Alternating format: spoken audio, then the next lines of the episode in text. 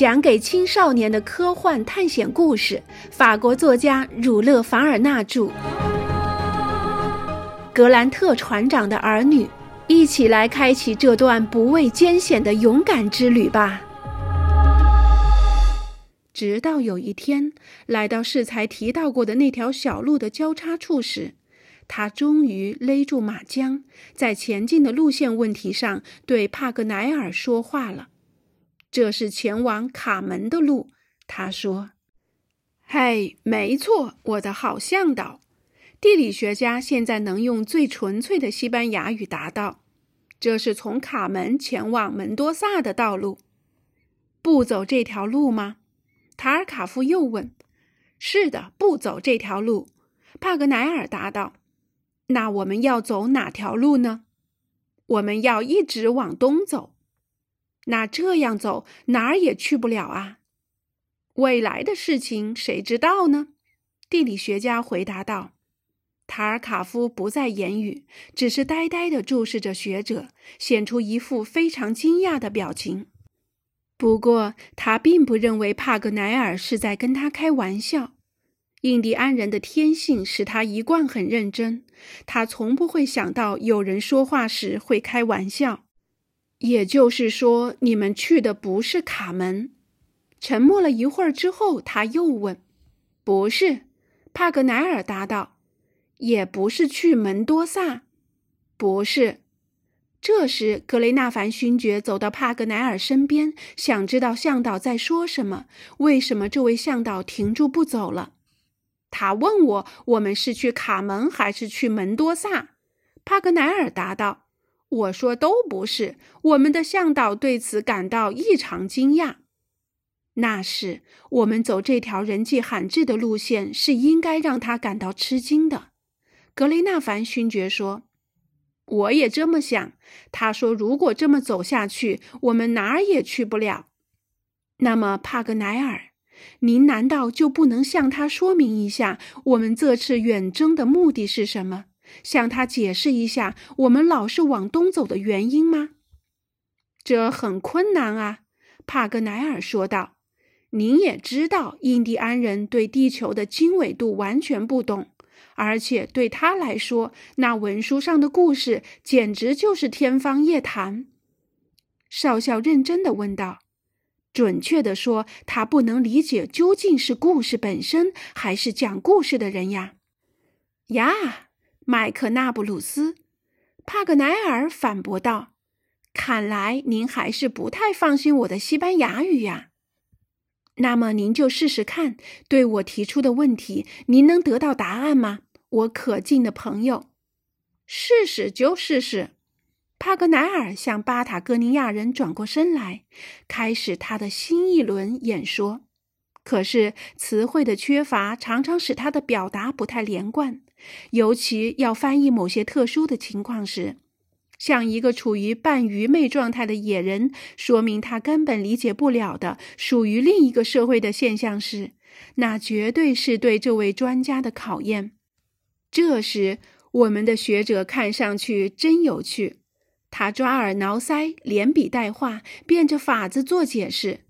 因为太过辛苦，只见大滴的汗珠瀑布一般的从他的额头流到胸脯。当语言实在难以表达时，他就用手势。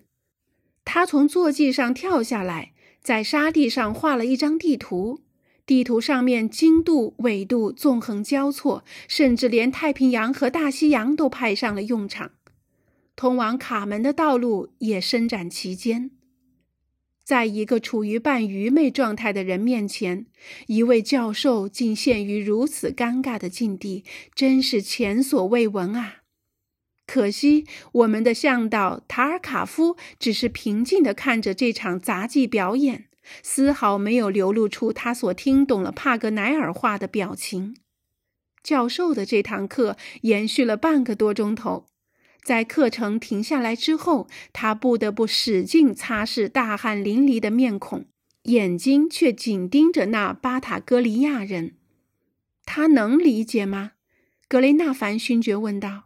“不知道。”帕格奈尔答道。“但他如果还不明白，我就放弃解释了。”塔尔卡夫一动不动，也一言不发。他只是用眼睛紧紧地盯着那地图。怎么样？帕格奈尔问他。塔尔卡夫似乎没有听见他的说话。帕格奈尔已经明显看到少校的嘴上出现了一抹讥讽的微笑。为了挽救自己的颜面，他准备再做最后的挣扎，再做一番地理说明。只见巴塔哥尼亚人抬手制止了他：“你们要找的是一个俘虏吗？”他问。“对呀。”帕格奈尔答道，“必须是从太阳升起到太阳下落之间的这条路上找，对吗？”塔尔卡夫再问一句。他用印第安人惯用的比喻方式来表达从东到西的路线。您说的完全正确呀，巴塔哥尼亚人接着说道：“是上帝把俘虏的秘密告诉了大海的波涛，然后再通过波涛告诉你们。您也可以说是上帝亲自告诉我们的。希望上帝的意志早日实现。”塔尔卡夫的话透着几分庄严。那我们就往东边走吧。如果有必要的话，我们可以一直走到太阳升起的地方。帕格奈尔为他这个学生的聪明感到欢欣鼓舞，立刻把塔尔卡夫的话说给他的同伴们听。多么聪明的种族呀！他补充道：“估计在我的国家，如果二十个乡下人听到我的说明，就有十九个人都听不懂。”格雷纳凡勋爵托帕格奈尔向巴塔哥尼亚人打听一下，是否听说过有个外国人被潘帕斯草原上的印第安人俘虏。帕格奈尔问过之后，静静的等待着他的回答。我好像听说过，巴塔哥尼亚人答道。向导的这一句话让七个旅客赶紧围了过来，大家都用急切的眼神询问他。帕格奈尔异常激动，几乎找不到任何言辞来表达，他只得一再重复那句生死攸关的问话。与此同时，他的眼睛紧紧盯着从不开玩笑的印第安人，试图在他的话还没有出口之前猜出他的回答。巴塔哥尼亚人每说一句西班牙语，帕格奈尔就跟着用英语重复一遍。他翻译的那么快，使他的同伴们在听印第安人说话时，就好像这个人直接用英语跟他们交谈一样。那么，这个俘虏怎么样了？帕格奈尔问。我唯一知道的就是他是个外国人。塔尔卡夫答道。更进一步说，他是欧洲人。您没见过他本人吗？没有。不过，印第安人的故事都讲到他。他们赞扬这个勇士有着公牛一般的胆量。公牛一般的胆量，帕格奈尔说道：“哦，巴塔哥尼亚语太美妙了，你们懂吗，朋友们？他们用这个意思来描述一个勇敢的人，那就是我的父亲呀。”罗伯特·格兰特惊异的大声说。罗伯特紧握着塔尔卡夫的手。塔尔卡夫眼睛一亮，上前用手臂搂住孩子，把他从马上抱了下来，用十分同情的眼光仔细端详着他。他那聪慧的脸上虽然平静，但也洋溢着激动之情。可帕格奈尔还没有结束他的问话呢。这俘虏现在在哪里呢？他在干什么？处境如何？塔尔卡夫是什么时候听过大家讲故事的时候谈到他的？这些问题一股脑都挤进了本来就有些拥挤的脑子里。答案很快揭晓了：这位欧洲人当时是在某个印第安部落做奴隶，而这个部落是生活在内格罗河与科罗拉多河之间的游牧部落。您是否记得他们最后是在哪里停留呢？帕格奈尔问道：“是卡尔富库拉酋长家里？”塔尔卡夫回答说：“难道就是我们要走的这条路线上吗？”“没错。”“这位酋长人好相处吗？”“他是印第安颇有识人的首领，一个见人说人话、见鬼说鬼话的人，也就是言行都很势利虚伪的小人。帕格奈尔把这句很形象的巴塔哥尼亚语用地道的英语翻译给他的朋友们听了之后，说道：“那么，我们想把我们的朋友解救出来，有可能吗？如果他仍在那个部落的印第安人手中，也许能。您大概是在什么时候听说的呢？那是好久以前的事儿了，差不多已经过去两年了。”格雷纳凡勋爵此时的快乐真是难以言表。印第安人的答复和那份文书上的时间完全吻合。现在只剩下一个问题需要塔尔卡夫来回答了。帕格奈尔连忙问道：“您只谈到一个俘虏，难道不是三个俘虏吗？”“哦，这我不知道。”塔尔卡夫回答说。“您一点都不了解他的现状吗？”不了解，全部的交谈到这句话结束了。那三个俘虏很有可能早就被分开了。不过，从巴塔哥尼亚人提供的有关情况可以推断出，印第安人在谈论一个落入到他们手里、被他们控制着的欧洲人。根据现有的线索，此人被俘虏的时间，还有他可能落脚的地点。一切的一切，甚至巴塔哥尼亚人形容他的勇气所用的句子，都明显告诉他，那个人就是哈瑞·格兰特。翌日，也就是十月二十五日，旅客们怀着从未有过的振奋心情，继续走在这条朝东的道路上。这一带的平原永远是单调的、凄凉的，放眼望去，全是被当地土话称作。特拉维西亚的无边无际的荒野，那里的土地属于粘土地带，又成天遭受大风的洗刷，因而造就了平坦的地势。除了几条干涸的隘谷和印第安人亲手开挖的人工池沼岸边有少许石头之外，其他地方甚至连一个小石子儿都看不见。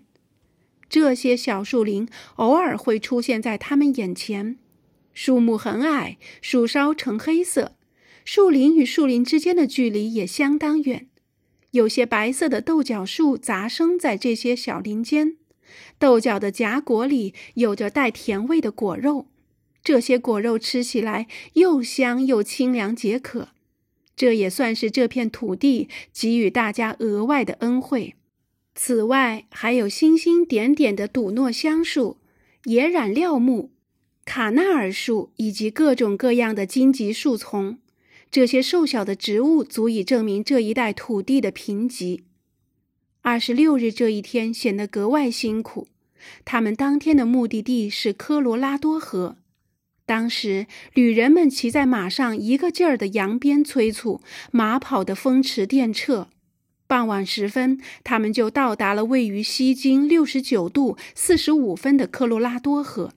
这条潘帕斯草原上美丽的大河，这条河的印第安名字科布勒布，在当地是大河之意。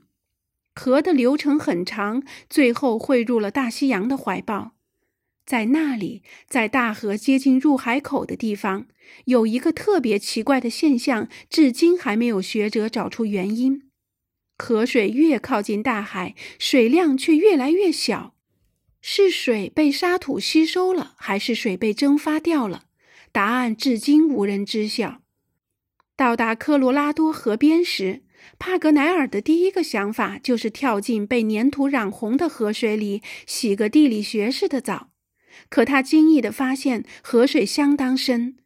一般情况下，这只能是初夏的阳光把山上的积雪融化了才会这样。此外，这条大河如此之宽，竟使马匹也望而生畏，不敢过河。幸好，在上游几百图瓦兹的地方，有一条由皮条支撑的印第安式的木板吊桥，这队人马这才得以趟过这条大河去左岸宿营。入睡之前，帕格奈尔想再一次确定科罗拉多河的方位。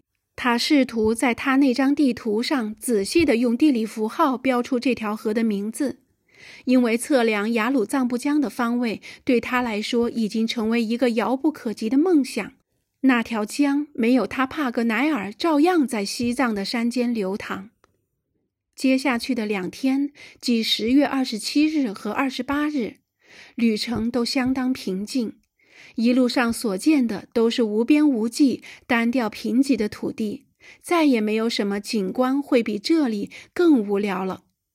不过，潮湿的土地在这里变成了坎纳大，某种积水的洼地，这给旅行队伍带来了不小的麻烦。他们不得不越过这些埃斯特罗和坎纳大常年长满水草的泻湖。傍晚，马匹们在一个大湖岸边停下了脚步。这种湖被当地人叫做乌尔兰肯，含有很浓的矿物质，是苦湖之意。一八六二年，阿根廷军队就在这个湖边进行残酷报复的屠杀惨案。格雷纳凡勋爵一行照老习惯在湖边宿营。假如没有野狗和猴子的干扰，这一夜大家可以睡得很香甜的。那些喧闹的动物演奏的自然交响乐，或许会得到未来作曲家的赏识，但此刻对这些欧洲人的耳朵来说，虽然那是出于迎宾的好意，却还是令人感到不快。